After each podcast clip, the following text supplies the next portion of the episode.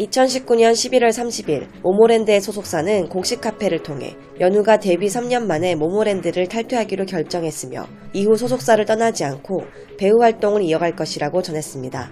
그녀의 탈퇴설은 2019년 6월 처음 불거졌는데요.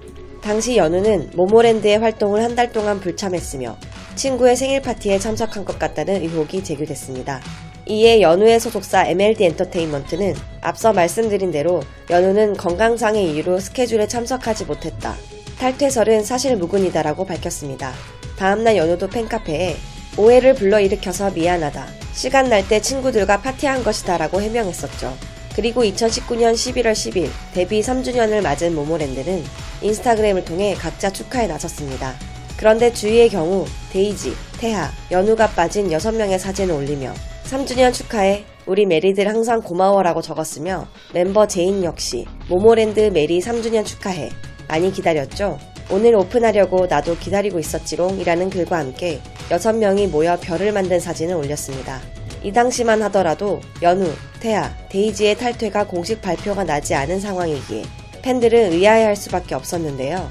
특히 연우의 경우 구인조 완전체 모모랜드 사진을 올리며 오늘 가서 찰칵찰칵 찍어줄 사람이 없어 혼자 찍었습니다. 모모랜드 3살 너무 고마워요 다들이라고 글을 게시해 왕따설이 등장하게 됐습니다. 이후 모모랜드 연우의 탈퇴를 공식화하면서 소속사는 연우는 모모랜드 활동에 대한 애정이 깊었으나 배우 활동과 병행하는 것은 팀과 연우 양 모두에게 무리라 판단하여 팀을 떠나 당사 소속 배우로서의 활동에 집중하기로 했다고 설명했습니다. 이에 왕따설은 더욱 불거졌고 당시 소속사는 오랜 시간 아티스트와 당사 간 대화와 협의 끝에 신중하게 내린 결정이라며 억측과 오해는 삼가달라고 밝혔는데요.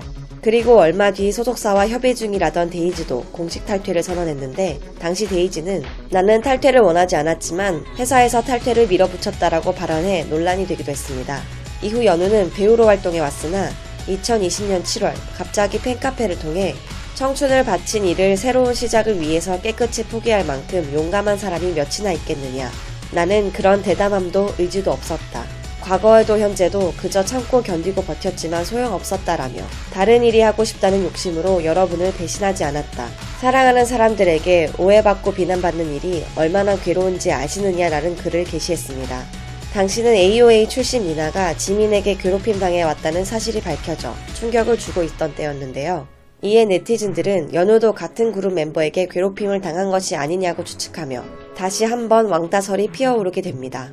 하지만 다음날 연우는 공식 팬카페에서 팬분들과 최근 있었던 라이브 채팅에 관한 이야기를 나눈 것 뿐이고 그 외에는 다른 의도는 없었다라고 밝혔지만 많은 네티즌들은 모든 부분이 해소가 안 되는 이 글을 두고 소속사에서 압박이 들어간 것 같다는 반응을 보였습니다.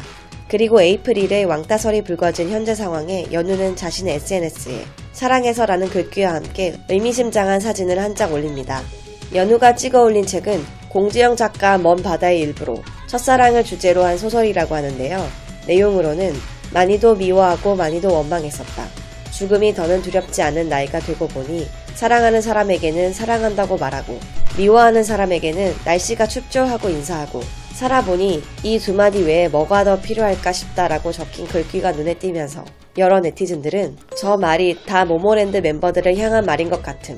팬들끼리도 의견이 분분하긴 했지만 확실히 멤버들이랑 사이가 별로 안 좋아 보였다. 멤버들 팔로우도 안 하고 이번 에이프릴 현주 사태랑 공통점이 많다. 등의 의견이 나오기도 하며 의심의 눈초리를 받고 있습니다.